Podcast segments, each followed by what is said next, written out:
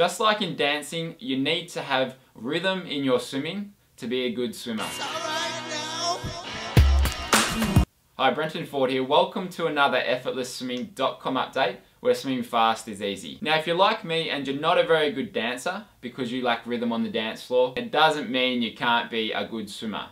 In swimming, you need to have a good rhythm because it reduces the amount of dead spots in your stroke and it means that you can keep your stroke rate up and you can keep your momentum going forward. Just like a car that will go at 100 kilometers an hour, it's going to use less fuel than a car that is goes up to 100 kilometers an hour and then stops and goes up to 100 kilometers an hour and then stops. It's all about trying to keep a constant speed to conserve your energy and to keep your speed at a constant pace. In the next few minutes I'm going to show you one of my three favorite ways to improve your rhythm with your freestyle. Let's take a look at a swimmer who's currently got a bit of a dead spot in their stroke. So their rhythm isn't as good as it could be. So we're going to look at a few things that will help this swimmer improve their rhythm. Okay, so if we take a look at the swimmer in this video here, you'll notice that after each stroke and after he extends forward, he's pausing for just a moment before going into the pull or into the catch and then the pull. And the reason that that isn't the ideal thing to do is because it's like we spoke about, it's like a car speeding up and slowing back down and speeding up and slowing back down. Instead, what we're looking to do is to keep the stroke moving. So you should always be doing something in your stroke. You should never be extending and gliding and stopping. So instead, what we'd look to do is rather than pausing here, we'd want to bring, or we'd want to bring the hand down. So cock the wrist, go into the catch, and then into the pull. You want to, you do want to slow down at the front of your stroke because you don't want to enter and pull through straight away.